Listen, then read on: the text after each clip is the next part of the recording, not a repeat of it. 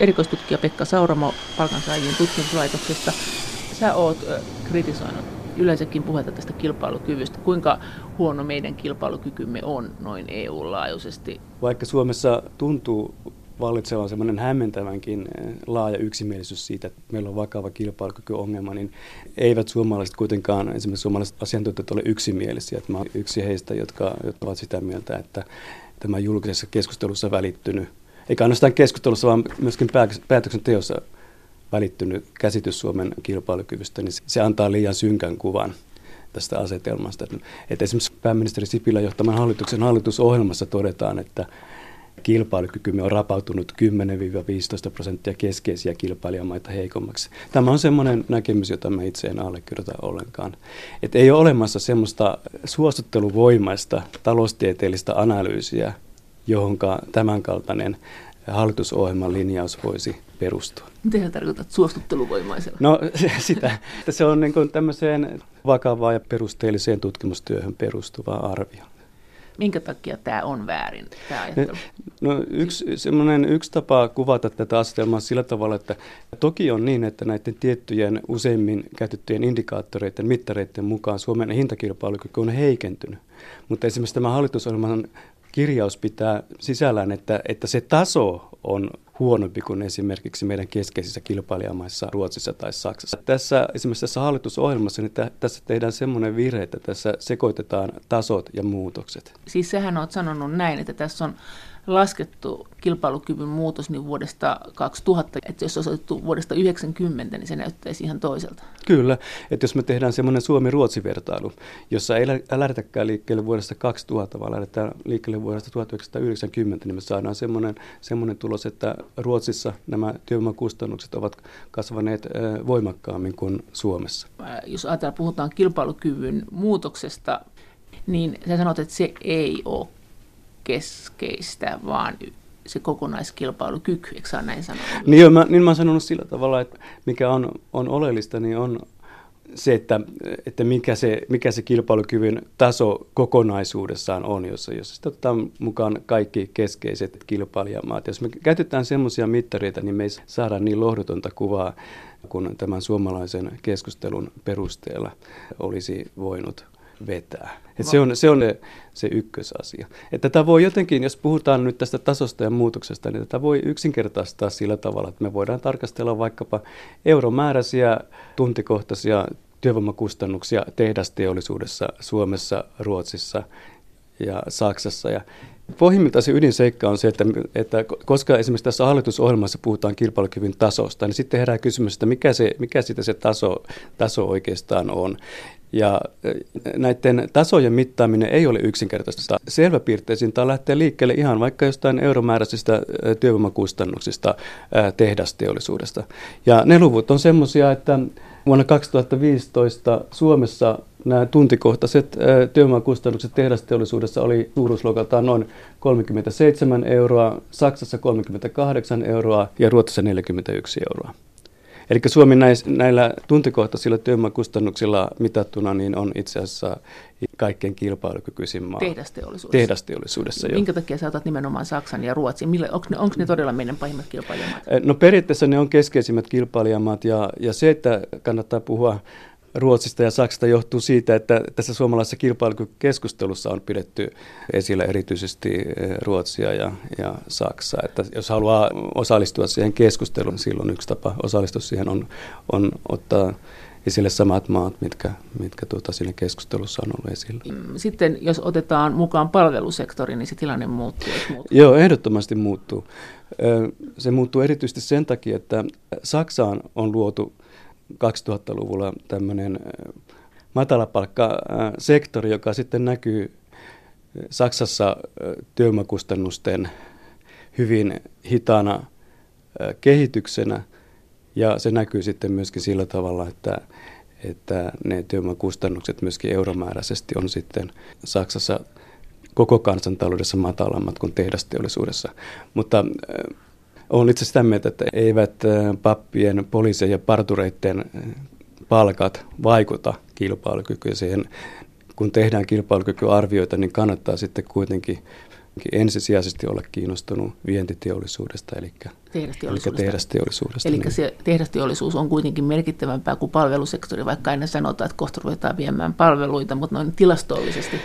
No kyllä, totta kai palvelujen vienti on tärkeää, mutta silloin ne, ne, ne mittarit, jotka pitää sisällään palvelu sektori, niin sitten ne pitää olla kyllä semmoisia mittareita, jossa, jossa ei ole mukana sitten, ää, sitten niin, poliisit, papit ja parturit esimerkiksi. Kuinka suuria paineita EU-sta tässä, tässä kilpailukykymielessä tulee siitä, että, että Saksassa on luotu tämmöiset matalapalkkamarkkinat, eli käytännössä millaiset ne nyt sitten on? Niin no, ne matalapalkkamarkkinat on siellä, sellaiset siellä, että, että siellä niin tehdään osa-aikatyötä, tai voidaan tehdä osa-aikatyötä hyvin matalalla palkkatasolla, alle, alle tuhannen euron palkkatasolla.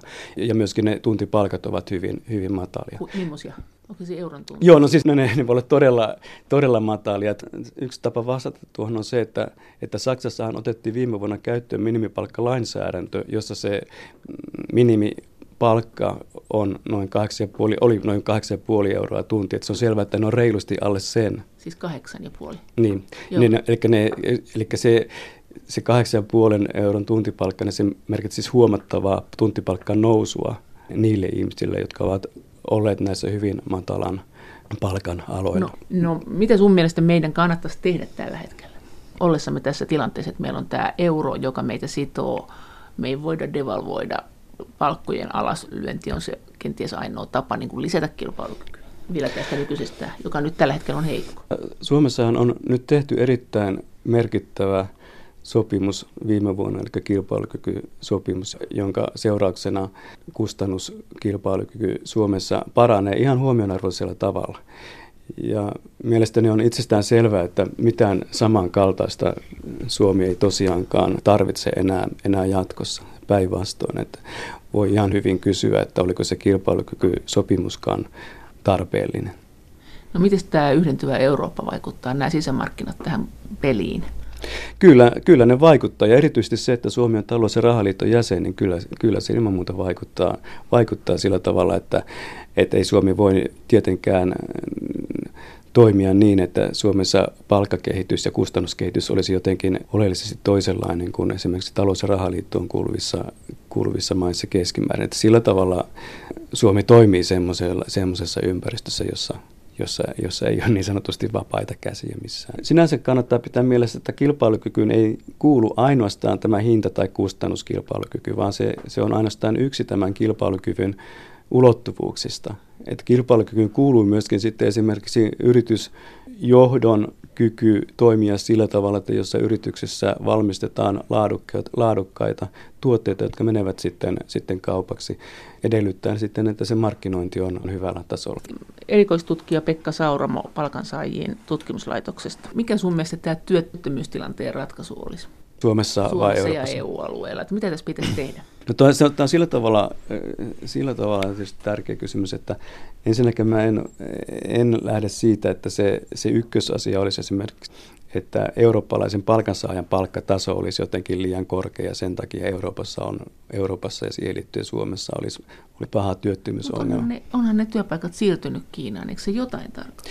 Meidän pitää nyt tehdä ero nykyisen tilanteen ja sitten tämmöisen pidemmän aikavälin kehityksen välillä. Ja tämä nykytilannehan, tässähän korostuu tämä talouskriisi Euroopassa. Ja eh, siinä ilman muuta Euroopan unionin maiden hallitukset ja Euroopan unioni näyttelee keskeistä roolia. Mä tarkoitan juuri sitä, että nythän meillä, meillä näissä Euroopan unionin puitteissa ja käytännössä lähestulkoon kaikissa EU-maissa on noudatettu sellaista politiikkaa, jota voi pitää tämmöisenä vyönkiristyspolitiikkana, joka, se on löystynyt, joka on, on, on löystynyt, mutta se, mutta se edelleenkin, niin se, sitä voi, voi tuota, pitää tämmöisenä politiikkana, joka ei tue työllisyyttä riittävästi. Et esimerkiksi Euroopan unionin puitteissa, kun nyt siellä on ideoitu tämmöistä investointiohjelmaa, niin euron määrinä mitattuna, niin se ohjelma on kuitenkin hyvin vaatimaton.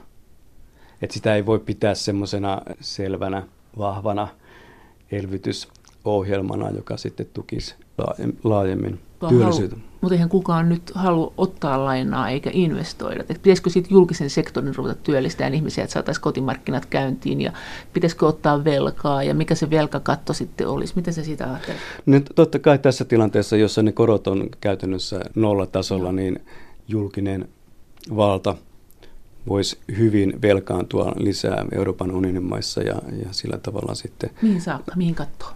Eh, ei ole olemassa mitään, mitään etukäteen lyötyä kattoa sille, että kuinka korkea se velkaantumisaste voisi olla. Esimerkiksi nyt kun näissä EU säädöksissä puhutaan tämmöisestä 60 prosentin katosta, niin se on täysin mielivaltainen. Ei sille ole mitään semmoisia hyviä taloustieteellisiä perusteluja. No miten tuo työvoiman vapaa liikkuvuus sitten, miten se vaikuttaa? Et eikö nyt ole kuitenkin niin, että nyt kun mm, valtiot elvyttää, niin siinä saattaa helposti käydä niin, että se työvoima tulee toisen valtion puolelta, että se elvytys valuu sinne ja ne velat jää sille valtiolle. Että kuinka iso ongelma tämä on EU:ssa? Jos lähdetään liikkeelle siitä, että tämä Euroopan unioni, se pitkälti perustuu niin kuin tämmöiseen neljään vapauteen, eli tavaroiden, palveluiden, pääoman ja työn, vapauteen, työn vapaaseen liikkuvuuteen, niin voi sanoa, että näistä, näistä neljästä vapaudesta työvoiman vapaa liikkuvuus on toteutunut kaikkein heikoiten. Eli ei, se ei, ei ole mikään äh, syy olla jossain maassa elvyttämättä, jos pelätään, että jostain ulkomaista maasta tulee, tulee sitten se työvoima, joka korvaa sitä kotimaista työvoimaa. Se on mahdottoman huono peruste olla elvyttämättä, eikä semmoista oikeastaan missä maassa on esitettykään. Miten tämä työvoiman vapaa liikkuvuus muuten, miten se vaikuttaa palkkatason, palkkakilpailuun? Kyllähän Suomihan on tämmöisenä taloutena varsin suljettu, eli Suomessa on käytännössä hyvin vähän ulkolaista työvoimaa verrattuna moniin, moniin muihin maihin. Ja joissakin, joissakin maissa, sanot, jos puhutaan nyt vaikka Pohjoismaista, niin esimerkiksi Tanskassa tai Ruotsissa, niin siellä tämmöinen uhka siitä, että ulkomainen työvoima mm, polkee palkkoja, niin on, on selvästi suurempi. Tämmöinen uhka tästä palkkojen polkemisesta, niin sehän perustuu siihen, että ei noudateta työehtosopimuksia näissä maissa. Eli sä et pelkää tämmöistä mm, halpatyövoiman vyöryä, joka tulee EUn työmarkkinoilla aiheuttaa sen, että palkat laskee. Niin, se, voi sanoa näin, että se on viime kädessähän se on, se on sitten kysymys ihan tämmöisestä, sanotaan vaikka AY-liikkeen voimasta. Että siitä siinä sitten viime kädessä on kysymys. Mutta jos me ajatellaan vaikka Suomea, niin jos me ajatellaan tätä suomalaista keskustelua nyt, niin meillähän tässä olemme jo puhuneet just Suomesta, Ruotsista ja Saksasta, niin suomalaiseen keskusteluun on selvästi vaikuttanut erityisesti se, että minkälainen neuvottelujärjestelmä, palkoista sopimusjärjestelmä on, on tällä hetkellä Ruotsissa ja, ja Saksassa. Ja, Siellä on työpaikkakohtaisempi. E, joo, mutta se no ei, oikeastaan ei välttämättä, ei välttämättä Ruotsissa niin paljon kuin keskustelun perusteella olisi voinut päätellä. Et Saksa on sitten asia erikseen, että siellä on tämmöinen niin sanottu toisin sopiminen, eli mahdollisuus tinkiä niin työehtosopimusten mukaisista palkankorotuksista, niin siellä, siellä ne mahdollisuudet on selvästi suuremmat kuin Suomessa. Mutta onko koko EU-alueella tämmöinen paine tälle, että on nämä epätyypilliset sopimukset, että on tosiaan tämä harjoittelija ja työllistämiset ja nämä, jotka sitten niin tavallaan sotkii niitä työmarkkinoita? Onko tämä vain suomalainen ilmiö vai onko tämä jotenkin EU-laajuinen? Mistä tämä tulee ja minkälaisena, miten merkittävänä sä sitä ilmiöä pidät? Tuo on oikeastaan aika, aika hyvä kysymys, että mistä ne paineet tulee. Mutta voi esimerkiksi sanoa sillä tavalla, että että eihän esimerkiksi Euroopan unioni, niin eihän se muodosta semmoista arvovapaata tai ideologis- ideologioista vapaata vyöhykettä, vaan voi ajatella, että siellä esimerkiksi Euroopan unionin linjauksiin, niin, niin niihin vaikuttaa tietyt tämmöiset arvostukset ja ideologiset linjaukset enemmän kuin jotkut toiset. Ja mielestäni Euroopan unionin kehitystä pystyy luonnehtimaan sillä tavalla, että että Euroopan unionissa on vahvistunut sellainen ajattelutapa, jossa korostuu yritysten toimintavapauden ja, ja vallan korostaminen. Ja se sitten näkyy myöskin sitten sillä tavalla, että kun puhutaan palkoista sopimisen tavoista, niin sitten semmoinen hallitseva näkemys myöskin Euroopan unionin puitteissa tuntuu olevan semmoinen, että halutaan muuttaa niitä järjestelmiä semmoiseksi, että, että yritysten vaikutusvalta kasvaisi. No onko Saksa tässä veturina? On ehkä väärin sanoa, että se on veturi, mutta siellä se kehitys on kuitenkin ollut sen suuntaista, että yritysten vaikutusvalta on viimeisen sanotaan 15 vuoden aikana kasvanut. Ja se, ja, se, ja se sitten muodostaa paineen sitten myös Paitsi Suomessa. Nyt. Paitsi nyt sä sanoit, että jos sillä tulee se 8,5 euron minimipalkka, Joo, joo, niin kyllä. onko tämä nyt, johtuuko tämä siitä, kun komissio ja EU on röykkyyttänyt Saksaa siitä, että te imette rahat muualta noilla matalilla palkoillanne? Ei, ei se tulee ihan Saksan, Saksan sisäisestä kehityksestä, että siellä Saksassakin niin on arvioitu, että eh, se matalapalkka projekti siellä on mennyt liian pitkälle. Eli ihan siis poliittisella tasolla lähtien, lähtien liikkeelle vaikka sitten liittokansleri Merkelistä, niin hänen kirjoistamansa puolue on tehnyt semmoisen arvion, että ainakin tämmöisen poliittisen kompromissin takia niin Saksassa kannattaa panna pystyyn tämmöinen minimipalkka järjestelmä. Mistä, mistä ne paineet tuli? Että oliko siinä semmoinen tilanne, että sit valtio joutui maksamaan sosiaaliturvaa niin paljon siihen päälle, että sitten jouduttiin kerää veroina, että se rasitti valtion taloutta vai, vai mikä se oli, joka tämän aiheutti tämän käännöksen? Tulkitsen itse sitä Saksan tilannetta sillä tavalla, että siellä nähtiin, että, että semmoinen laaja matalapalkkasektorin syntyminen, niin se sitten aiheuttaa kuitenkin yhteiskunnallisia jännitteitä, eli tämmöistä kohtuutonta eriarvoisuuden kasvua. Et jos me esimerkiksi verrataan palkkaeroja Saksassa ja Suomessa, niin siinä on selvä ero, eli Suomessa palkkaerot on selkeästi pienemmät kuin Saksassa. Ja Saksaan on syntynyt tässä viimeisen 15 vuoden aikana semmoinen matalapalkkasektori, joka näkyy ihan Euroopan unionin tilastoissa, että siellä on selvästi enemmän palkansaajan väestöstä matalapalkkatyössä kuin esimerkiksi Suomessa. Siellä on niin paljon vierastyövoimaa, jotka osin on matalapalkka-alueella. Kyllä, se, on, se johtuu osaksi siitä vierastyövoimasta, mutta no. ei ainoastaan. No, tarkoittaako tämä sitä, että tämä, tämä on myös tarkoitus sitten vähentää vierastyövoimaa, tämä, tämä palkkojen nosto, että silloin tavallaan ne halpat työvoima, työpaikatkin vähenee? Niin itse, itse asiassa se on, tutkijana sanon sillä tavalla, että on vähän ennenaikaista sanoa, että miten se, miten se minimipalkkakäytäntö on Saksassa vaikuttanut. Ja se alku on ollut semmoista, että siellä ei välttämättä, siellä ei siis, siellä ei ole työllisyys heikentynyt, vaan siellä on käynyt se, että, että se palkkataso on noussut ilman, että siellä olisi tapahtunut mitään selvää työllisyyden heikentymistä. Erikoistutkija Pekka Sauramo palkansaajien tutkimuslaitoksesta. No mikä se oli se Hartz-reformi? Miten sä sen tutkijana osaat määrittää tarkkaan? Ja, mitä sille sitten tapahtui, kun äh, tämmöinen minimipalkkalaki tuli? Että eihän siihen Hartz-reformiin kuulunut missään mielessä niin 8,5 euroa tunti. Joo, mutta ei missään tapauksessa voi sanoa sillä tavalla, että se olisi haudattu missään tapauksessa. Periaatteessa pelkästään se, että meillä on tämmöinen minimipalkkajärjestelmä, niin ei se, niin, ei se, ei se vielä... No euro tuntihommanhan siellä on. Joo, mutta ei se pelkästään riitä sitten, sitten niin kuin hautamaan sitä Hartz-reformia. Sitten tällä mikä se, mikä se Hartz-reformin se idea oli? No periaatteessahan se oli just se, se sanotaan mm. nyt vaikka se, että työllistämiskynnyksen madaltaminen, voin se vaikka näinkin, näinkin sanoa sillä tavalla, että, se, että onhan se yksi tapa tietysti kuvata sitä. Mutta, mutta tällä hetkellä on vähän ennenaikaista puhua siitä, että miten se minipalkkalainsäädäntö Saksassa vaikuttaa sen takia, että, että nyt siellä keskustellaan ja pohditaan sitä, että miten sitä nyt voitaisiin vaikka kiertää sitä lainsäädäntöä. Että ainakin osa yrityksistä on sitten pyrkinyt aikaansaamaan muutoksia siihen lainsäädäntöön sillä tavalla, että joillakin aloilla sitten, sitten sitä voitaisiin kiertää ja niin poispäin. Ja se on yksi syy, minkä takia on vähän ennenaikaista sanoa, sanoa, että mitä se tuo tullessa. No mitä sä oot mieltä sitten siitä, että kuinka paljon EU vaikuttaa kansantalouksiin ja palkansaajien asemaan, että EU suorittaa tätä talousohjausta, joka välillisesti vaikuttaa monin tavoin ihmisten elämään, että määrittää sen, että voiko elvyttää vai eikö voi elvyttää ja voiko ottaa velkaa, eikö voi ottaa velkaa, mutta sitten sen lisäksi komissio ja myös neuvosto ne arvioi toistensa talouksia. Nyt jos parlamenttiinkin saadaan oikeistoa edustava puhemies, että sittenhän meillä on sitten värisuora, että meillä on EPP-läinen neuvoston puheenjohtaja, EPP-läinen Juncker komissiossa, ja jos me saadaan vielä parlamenttiin EPP, niin miten tämmöinen politiikka näkyy? Meillähän ei ole aina ollut EPP-johdossa. Meillähän on ollut myös aikoja, jos on sosiaalidemokraatit ollut johdossa. Miten ne on heijastunut palkansaajien asemaan Suomessa esimerkiksi, tai sitten muissa EU-maissa? Nyt on vaikea sanoa, miten poliittisten voimasuhteiden muuttuminen vaikuttaa Euroopan unionin harjoittamaan politiikkaa keskimäärin.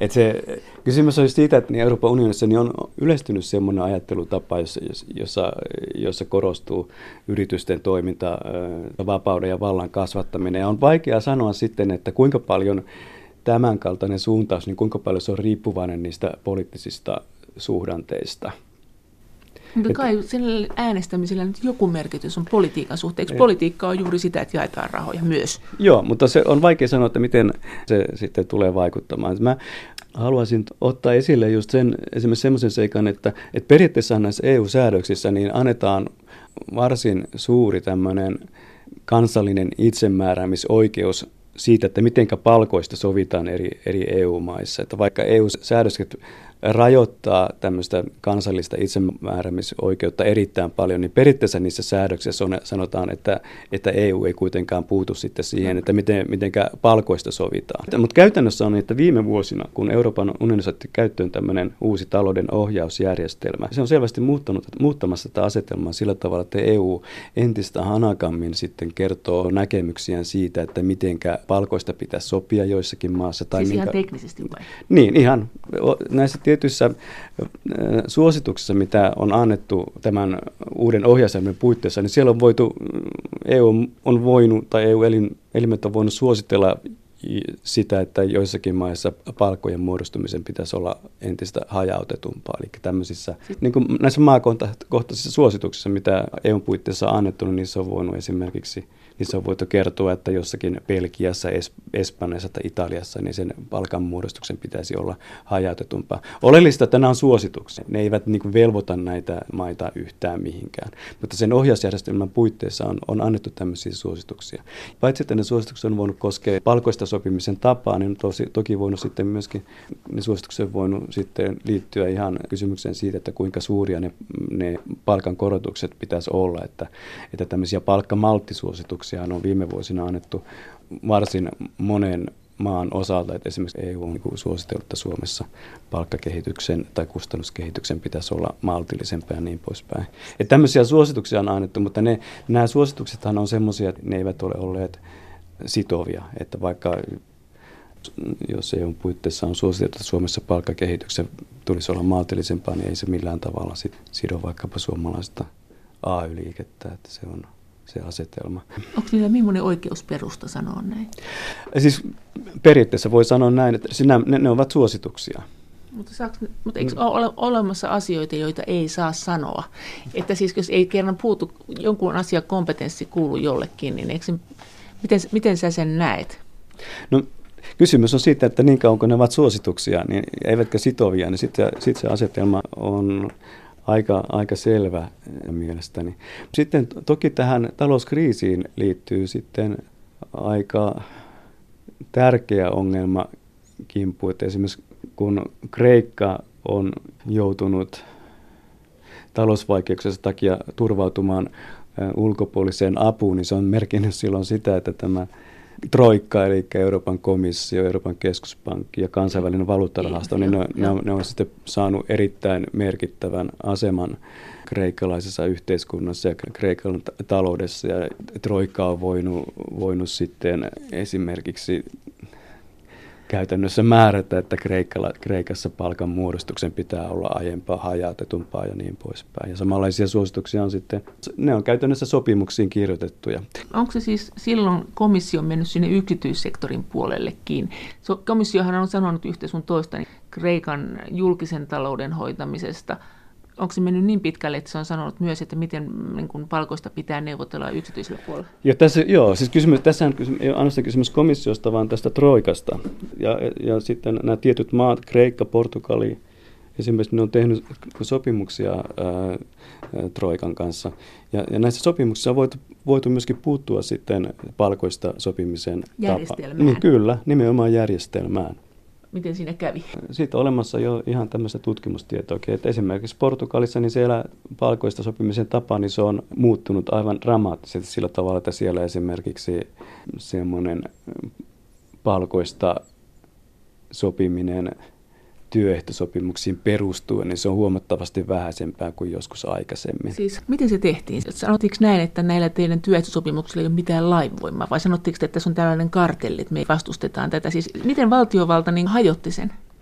No, se, on, se on sinänsä ihan hyvä kysymys, että miten se tapahtuu yksityiskohtaisesti, mutta, mutta kysymys on siitä, että Troikka teki Portugalin hallituksen kanssa sopimuksen jossa oli tiettyjä kohtia. Ja sitten jotka sopi... päätti panna sellaisen lainsäädännön voimaan, että yksityinen, kun tämmöinen paikallinen sopimus työpaikoilla on entistä jotenkin sallitumpaa. Ko, senhän ne pystyy Ää, si- siis en ehkä pysty sanomaan ihan tarkalleen, mitä se tarkoittaa yksityiskohtien, yksityiskohtien osalta, mutta se lopputulos oli se, että, että siellä, siellä niin työehtosopimusten merkitys palkoista sopimisen välineenä väheni ole- oleellisesti. Myös yksityisellä puolella. Kyllä, kyllä. Eli ne meni sinne yksityisten sopijapuolten väliin. Niin, voi ehkä sanoa, että se oli myös yritysten intressi. Mutta minkälaisessa vaiheessa on tällä hetkellä talouspoliittinen keskustelu EU:ssa tai maailmalla? Erikoistutkija Pekka Sauramo palkansaajien tutkimuslaitoksesta.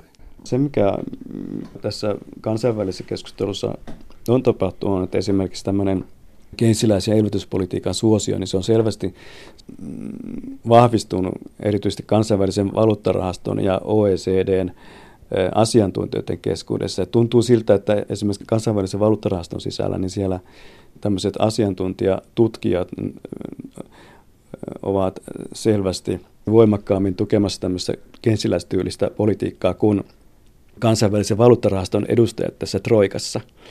Onko se myös EKPn ja komission sisälle leviämässä tämä keinsiläisyys niin entistä voimakkaammin? En, en uskalla antaa noin myönteistä käsitystä kyllä tästä. Miten sä näet sen talouspolitiikan suuntien taistelun? Että et useinhan kuitenkin osa esimerkiksi virkamiehistä ja ekonomisteista sanoo, että, että ei ole tämmöisiä linjaeroja, että on tiedettä. Miten sä sanot tähän? Niin, kansantaloustiede ei ole insinööritiedettä. Et se on selvä, että se on näin. Niin, että et, ei, et se ei ole tämmöistä, ei ole mitään arvovapaata tiedettä. Että jotkut taloustieteilijät ja talousasiantuntijat ja miksei virkamiehet, jotka noudattaa tietynlaista talouspoliittista linjaa, niin he mieluusti käyttävät, mä kutsun sitä retoriikkaa, he, he niin kuin käyttävät sellaista retoriikkaa, jonka mukaan kansantaloustiede on insinööritiede ja sen avulla sitten voidaan paljastaa joku objektiivinen totuus ja joku semmoinen talouspoliittinen linja, joka perustuu samalla tavalla johonkin laskelmiin niin kuin, niin kuin jonkun sillan rakentamista tukevat lujuuslaskelmat. Ja näin, näin se ei ole, vaan kysymys on siitä, että näiden asiantuntijoiden näkemyksessä sitten näkyvät myöskin arvovalinnat, jotka sitten voidaan pukea semmoiseen neutraalia suositusta pukevaa retoriikkaa. Mutta miten sitten kun kuitenkin sanotaan, että nyt talous määrää kaiken, poliitikot ei mahda tälle mitään, me vaan yritetään ehkä minimoida vaurioita tai pitää olla menossa mukana, että talous ei hylkää meitä, niin mitä sä tähän sanot? Onko tämä sun mielestä totta? Nyt jos ajatellaan, että, kysymys, että onko totta, että meillä on vain yksi talouspoliittinen vaihtoehto, niin kuin usein sanotaan, niin mä sanon, että se ei ole totta – jos olisi vain yksi talouspoliittinen vaihtoehto, silloinhan me ei oikeastaan tarvittaisi poliitikkoja ollenkaan eikä parlamentteja ja muuta. Että silloin me, meille riittäisi ihan hyvin se, että, että meillä olisi niin kuin, virkamiehet, jotka sitten kaivaisi esille ehkä asia, asiantuntijoiden avulla sen totuuden, että sillä, silloinhan me ei tarvittaisi semmoisia häiriötekijöitä niin kuin parlamentti ja hallitus. Että se tietenkään se ei ole näin, että aina on olemassa semmoisia talouspoliittisia vaihtoehtoja, joita sitten – voidaan arvioida tämmöisissä elimissä niin kuin parlamentti ja hallitus. Onko jotakin talouspolitiikan tämmöisiä instrumentteja, mitä ei ole käytetty, mitkä on ollut lepäämässä? No käytännössä nythän, nythän nimenomaan on asetelma ollut semmoinen, että Euroopan unionin ja talous- ja rahaliiton puitteissa, niin itse asiassa poliittiset päätöksentekijät on niin vapaaehtoisesti pukeneet itselleen tavallaan tämmöisen talouspoliittisen pakkopaidan. Et sen takia, että, että nämä EU-säädökset on merkinnyt sitä, että tämmöinen talouspoliittinen liikkumavara, erityisesti finanssipolitiikan osalta, on hyvin paljon pienempi kuin ilman näitä säädöksiä se voisi olla. No miten sä näet sen komission talousohjauksen ja näet tai siis EUn talousohjauksen ja nämä tunnusluvut, nämä velkaantumiset ja ylijäämä, alijäämä, suhteet, mitä, mitä vaaditaan valtion talouksilta, mitä EU valvoo uhkasakkojen uhalla. Minkälaisena poliittisena suuntana sä sen näet? Mitä tämä edustaa, tämä ajattelu, ja voisiko, se olla, voisiko ne säännöt olla jotakin muita vai? Osahan niistä laista on todella erikoisia, koska niissä voi olla sisällään joku semmoinen julkisen talouden alijäämää koskeva konkreettinen luku. Ja se, se luku, niin sen luominen niin on aivan mahdottoman hataralla pohjalla. Et se on uskomatonta, kuinka tärkeää roolia voi näyttää, näytellä, että sellaiset luvut, jotka näin tutkijan näkökulmasta, ne on aivan mahdottoman huteralla pohjalla. Et siis meillä ei pitäisi olla vallalla semmoinen käytäntö, jossa lopputuloksena on se, että johonkin lainsäädäntöön, vaikkapa suomalaiseen lain, lainsäädäntöön sisältyy jotain semmoisia julkisen talouden alijäämää koskevia lukuja, jotka ovat aivan mahdottoman huteralla pohjalla. Ne luvut voi, ne voivat ihan riippua siitä tämmöisestä menetelmästä, tilastollisesta menetelmästä, miten niitä on luotu. Jollain toisella menetelmällä saataisiin joku toisenlainen arvio siitä alijäämästä. Tämä on jossain suhteessa hyvin hyvin erikoista tämä aika, mitä me tällä hetkellä läpikäydään. Saisiko sun mielestä tämmöisiä lukuja ylipäänsä minkäänlaisia? Sä sanoit, että ne on huteralla pohjalla, mutta saisiko sun mielestä tämmöisiä ylijäämä, alijäämä, velkasuhde lukuja ollenkaan panna lainsäädäntöön, koska nehän on kuitenkin loppujen lopuksi politiikkaa? Tässä pitäisi oikeastaan alkaa puhua ihan tästä perusasiasta, että kuinka järkevä tämmöinen pitkälti talous- ja rahaliiton olemassaoloon ankkuroitunut järjestelmä on. Se on oikeastaan se peruskysymys sitten. Että onko talous- ja rahaliitossa järkeä ollenkaan? No joo, kyllä. Voisitko sä varmasti purkaa sen? Mä sanoisin näin, että se talous- ja rahaliiton perustaminen, niin se, se voi olla, että jos puhutaan toisen maailmansodan jälkeisestä talouspolitiikasta, niin se voi olla tämmöinen toisen maailmansodan jälkeinen pahin talouspoliittinen virhe, mitä Euroopassa on tehty. Euron ja, käyttöönotto siis joo, joo. joo. Ja sama pätee sitten, jos puhutaan Suomesta, niin se tämmöisenä yksittäisenä poliittisena, talouspoliittisena päätöksenä se, että Suomi meni mukaan talous- ja rahaliittoon, niin se voi olla, että se on toisen maailmansodan jälkeinen pahin talouspoliittinen virhe, mitä Suomessa on tehty. Mulla ei ainakaan ei tule mieleen pienellä miettimisellä mitään pahempaa virhettä. Nythän, nythän siitä on jo ruvettu puhumaan aika avoimesti, että se oli virhe. Voidaanko tämä virhe korjata? Sehän on selvä, että äh, se voidaan korjata. Sillä mä puhun, nyt mä puhun Euroopan unionin kehittämisestä äh, kokonaisuutena. En puhu nyt ainoastaan Suomesta, vaan puhun Euroopan unionista kokonaisuudessa se, että, että mihinkä suuntaan sitä ollaan kehittämässä. Voi sanoa ensinnäkin, että mitkään tämmöiset niin rahaliitot, maailman historiassa, jos näin voi sanoa, eivät ole olleet ikuisia. Se on selvää, että tämä ennemmin tai myöhemmin tämmöinen talous- ja rahaliitto, se, se ainakin muuttuu. Se, että mitä se muuttuu, niin on, se on sitten asia erikseen, mutta, mutta mä pidän itsestään selvänä sitä, että se jonkin ajan kuluessa se murentuu. Paljonko sä antaisit elinaikaa? En mä rupea antamaan, antamaan elinaikaa niin kuin vuosina, mutta se on ilman muuta selvää, että se muuttuu ja se murentuu. Ja nythän puhutaan siitä, että että jos me alettaisiin suunnitella Euroopan unionia ty- uudestaan tavallaan tyhjältä pöydältä, niin siihen ei kuulu tämän kaltainen talous- ja rahaliitto.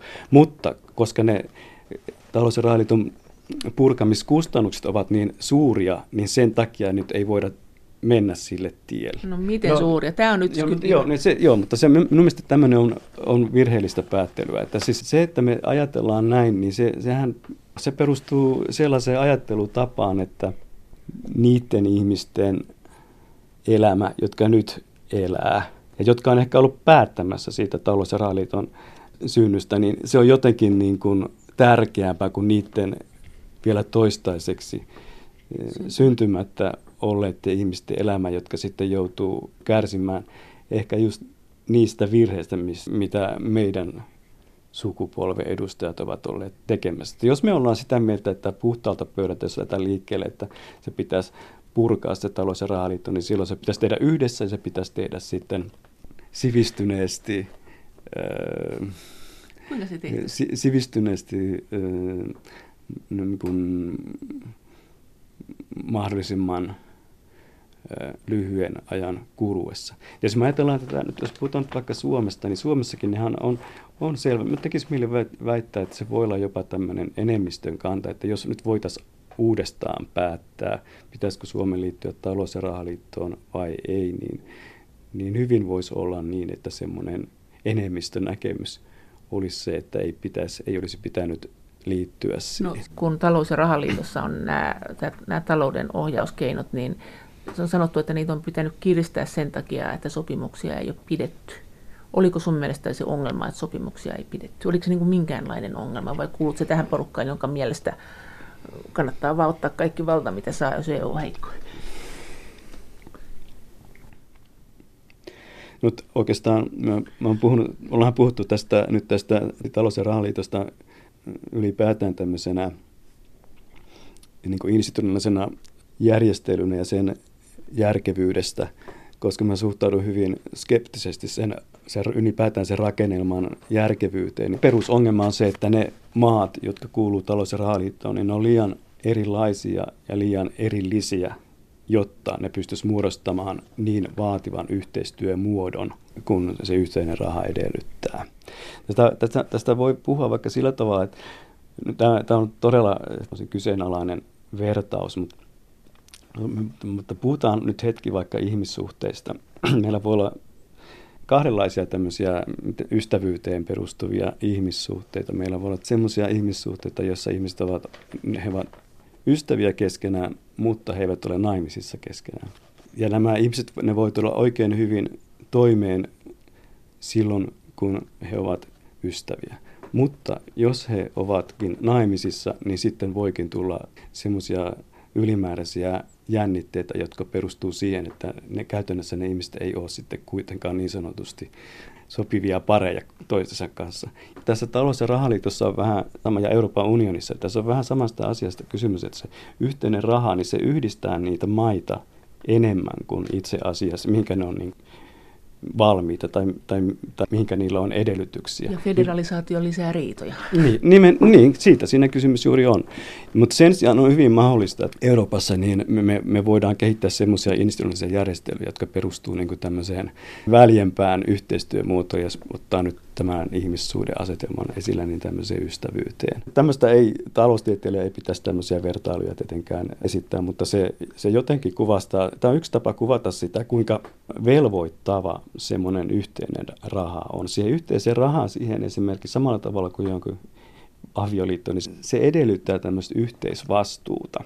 Ja tämä talouskriisin hoito, niin se on hirveän, ollut hirveän hyvä esimerkki siitä, että Euroopan unionin maista ja erityisesti talous- ja rahaliittoon kuuluvista maista, niin se tähän puuttuu täysin tämmöinen yhteisvastuu. Esimerkiksi kun on Suomessa keskustelu siitä, että pitääkö, pitääkö suomalaisten veronmaksajien osallistua Kreikan tukemiseen, niin käytännössä lähes kaikkien puolueiden edustajat on sanonut, että kyllähän kreikkalaisten pitää huolehtia niin kuin itse niistä omista ongelmista. Ja tämmöinen ajattelutapa on täysin väärä silloin, kun puhutaan talous- ja rahaliittoon kuuluvista maista ja niiden välisestä yhteistyöstä. Se ei voi toimia ilman sellaista yhteisvastuuta. No, sä et kuitenkaan nosta tässä esiin sitä devalvaatio-optiota, jonka me menetettiin, tämmöinen, että Suomi voisi devalvoida Suomena lisätäkseen kilpailukykyänsä, mikä menetettiin euron myötä.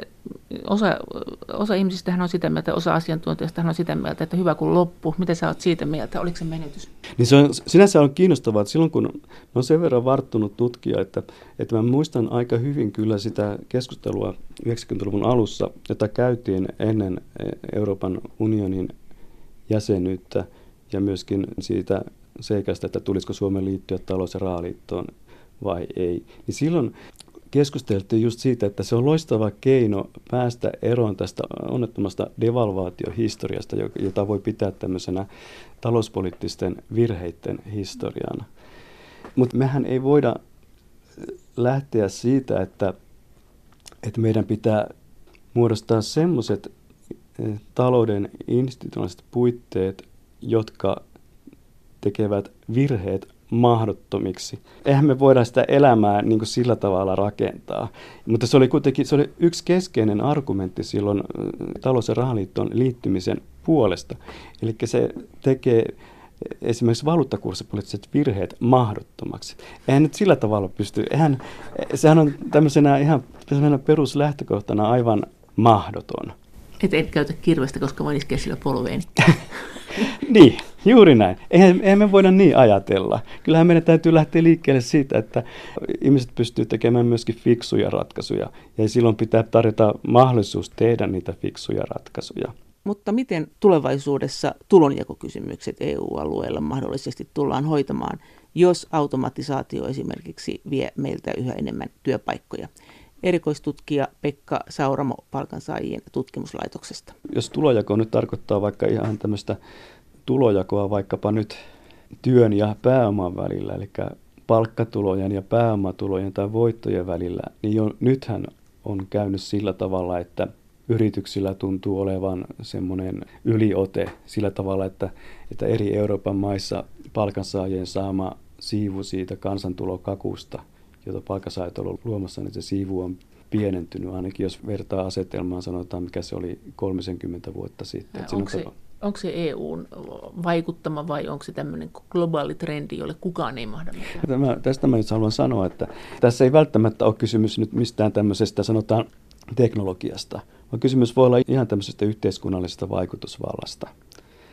Että se, että miten se kakku jakaantuu, niin siinä on, siinä on, siinä on pitkälti kysymys niin kuin yhteiskunnallista voimasuhteesta. Esimerkiksi siitä, kuinka vahva jossain maassa on AY-liike tai kuinka heikko se on ja niin poispäin.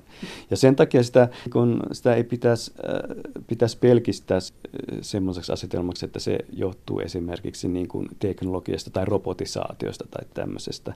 Jos me pelkistetään se tämmöiseksi niin kuin robotisaatioksi, niin sitten me jätetään sanomatta jotain hyvin oleellista tästä tämmöisestä politiikasta tai yhteiskunnallisesta voimasuhteista.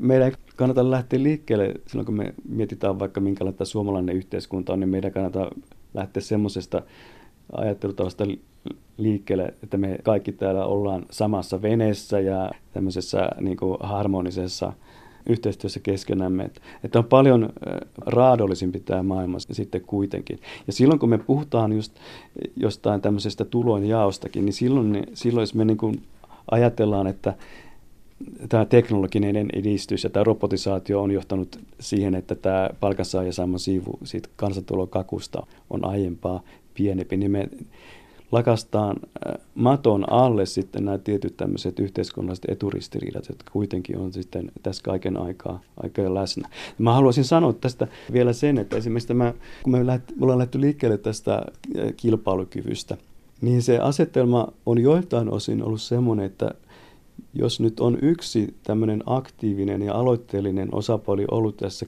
tässä suomalaisessa hintakilpailukeskustelussa, niin se on ollut Elinkeinoelämän keskusliitto. Ja se on yksi tapa, jos me halutaan ymmärtää tätä suomalaista kilpailukykykeskustelua ja siihen liittyen tätä talouspoliittista päätöksentekoa, mitä esimerkiksi nykyinen hallitus toteuttaa, niin meidän kannattaa sitten tavallaan ottaa jossain mielessä suurennuslasi käteen ja katsoa, että miten eri toimijat on sitten toiminut tämän keskustelun aikana ammattitutkijana on niin kuin helppo ja on luontevaa ajatella niin, että siinä on kysymys ollut tämmöisestä asiantuntijakeskustelusta ja siitä, että no asiantuntijat pyrkii nyt löytämään siitä sen totuuden. Ja totta kai niin kuin tutkijoille se on luonteva lähtökohta. Mutta tämä yhteiskunta on kuitenkin sillä tavalla monimutkaisempi ilmiö, että täällä on sitten semmoisia ryhmiä, etujärjestöjä, loppausorganisaatioita, joilla on niin kuin oma semmoinen edunvalvonta intressi vaalittavanaan. Ja se voi sitten näkyä myöskin semmoisessa, semmoisessa keskustelussa, jossa tämmöinen asiantuntijan näkemys ja sitten tämmöinen loppausintressi, jos näin, näin voi sanoa, niin kohtaa. Ja semmoisessa yhteiskunnassa ei ole mikään yllätys sitten se, että ne organisaatiot, jotka on kaikkein vahvimpia ja taitavimpia siinä omassa edunvalvonnassa ja omassa retoriikassaan, niin voi saada sen oman projektinsa läpi. Me helposti eh, selitetään joitakin asioita vaikkapa teknisellä edistyksellä, globalisaatiolla ja tämmöisillä, että ne on johtanut nyt sitten siihen, että vaikkapa palkansaajilla ei ole nyt kauhean hyvät oltavat, ei Suomessa eikä eri puolilla maailmaa. Mutta osa niistä vaikeuksista voi johtua ihan siitä, että jossain on tehty jotakin tiettyjä poliittisia päätöksiä, jotka on johtanut siihen. Että kysymys on niin poliittisesta tahdosta ja poliittisesta vaikuttamisesta ja siihen liittyen sitten arvosta ja arvostuksista ja, ja ideologisista valinnoista. Näin sanoi erikoistutkija Pekka Sauramo palkansaajien tutkimuslaitoksesta. Kiitos teille viesteistä ja lisää viestejä voi lähettää sähköpostiosoitteeseen maija.elonheimo.yle.fi Ja sen lisäksi me voimme keskustella näistä asioista yhdessä kanavan lähetysikkunassa.